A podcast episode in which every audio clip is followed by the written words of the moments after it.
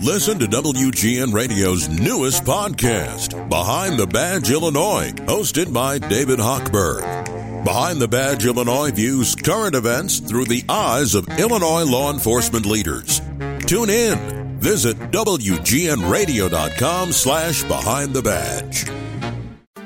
Chicago's afternoon news. Steve Bertrand is here. I'm Lisa Dent, Kevin Powell, Mary Van de Velde, and on the phone is State Senator Jacqueline Collins. And Jacqueline, how are you today, first of all?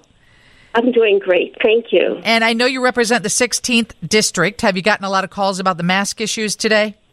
No, not any really in Chicago. No. um, so uh, let's talk about this proposal, the fund proposed to pay for burying children killed by gun violence. It hits everyone in the heart every day because we hear the ages of the people that are being shot and killed in Chicago and throughout the state of Illinois, and it just seems like it's getting younger and younger. So tell us about this proposal.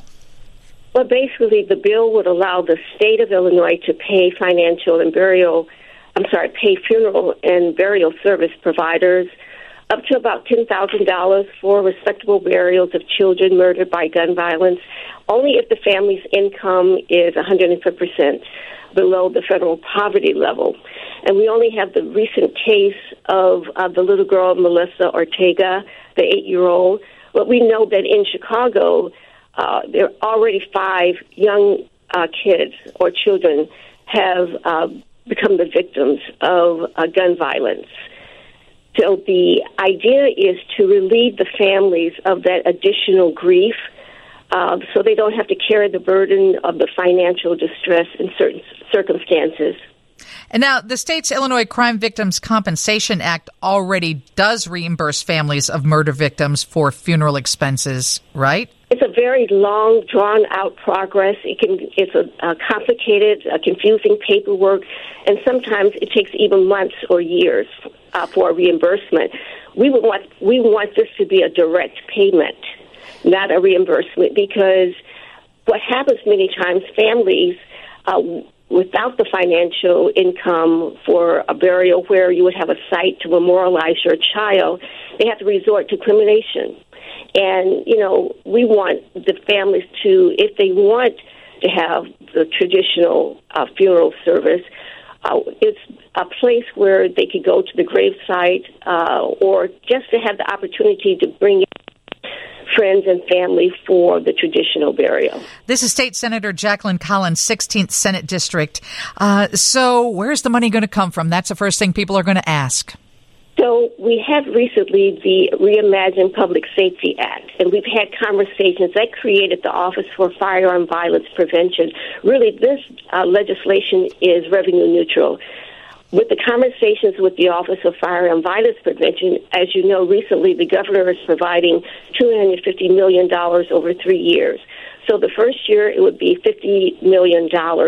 We've talked to the new assistant director, Chris Patterson, and he feels that this would only uh, be a minuscule amount out of the 50 million, uh, something like possibly uh, maybe 365,000 for within the whole year.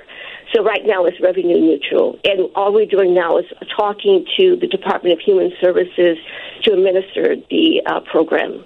This is State Senator Jacqueline Collins uh, talking about a fund proposed to pay for burying children killed by gun violence. 847 just sent a text in. They said, What if the children or what if the child is that is killed by gun violence because the parents are involved in gang violence? Is there an exception in that instance? No, we don't think the child should be penalized for the activities of their parents uh, I think the child is uh, innocent for the most part, right? And so they deserve the respect and, and the dignity of a proper burial. And have you talked to some of these parents? Have you been to any of these funerals, or have yes, you? Yes. Well, uh, this legislation initially it was uh, not named for uh, Mychal Moultrie. Mychal Moultrie was a four-year-old that was killed uh, in Englewood. uh, he was just in the house getting his hair braided, and there was some gang activity outside, and he lost his life. So we wanted to name uh, this legislation after Mychal Moultrie, and his mother uh, is very uh, grateful for the attention uh, and the respect this legislation would give her son. So, if passed, the law would allow the state to pay up to $10,000 to funeral and burial service providers to help families of young murder victims if their income is less than 150% of the federal poverty level. So, give us a number like what is, because I do not know what 150% less of the federal poverty. Well, I don't know exactly, but we do know the average cost for a funeral or burial, uh, at least in 2021, was $9,420. So you would have to compute that if it's a family of four, if it's a family of three. Uh, I don't have that uh, calculation before me right now. And so it is a, a child killed from violence, not just gun violence? Uh, uh primarily gun violence. Okay, and that's that will be spelled out in the bill? Yes. Okay. And what kind of support are you getting on this? Well, it's just been introduced, um, and so I'm sure I'm going to get uh, support on both sides of the aisle because we know that even in um, areas like East St. Louis or Peoria, uh, even in Springfield, uh, children are located across the state. Uh, and they're being confronted with this increase in violence that we see, especially with ghost guns uh, being so uh, rapidly uh, trafficked in various communities. So this is something that I think uh, will appeal to uh, parties across the board. This is Senator Jacqueline Collins, 16th Senate District, about the fund, the bill proposed to pay for burying children killed by gun violence.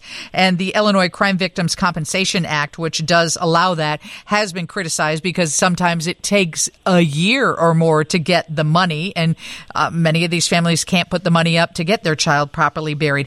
So when you talk about a child, is that 18 and under or? No, 17 and under, so primarily maybe 16 and under. Most of the the cases we've seen recently are 16 and under, so it, it's not uh, the um, the 17 and under, basically. Uh, 815 just sent a text message and said it's very sweet to pay the funeral expenses of children killed by gun violence, but I'd rather put the money towards preventing gun violence. How do well, you react to that? That's exactly what the Reimagine Public Safety Act is doing. That two, that uh, 250 million dollars is going to actually put in place how do we be smart on crime and prevention. That money is going basically for that purpose, also to deal with the trauma that is encountered by children who experience violence, either their friends being killed or other family members. So prevention is key, is crucial.